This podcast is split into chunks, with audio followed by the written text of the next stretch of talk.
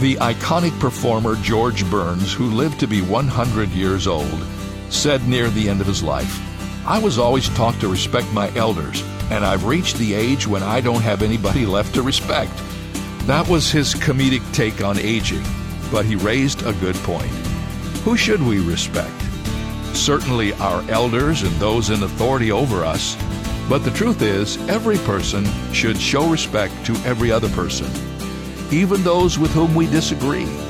For this reason, every human being is created in the image of God. Respecting people is respecting God's creation. This is David Jeremiah encouraging you to get on the road to new life. Discover God's reasons for respect on Route 66. Route 66, driving the word home. Log on to Route66Life.com. Start your journey home today.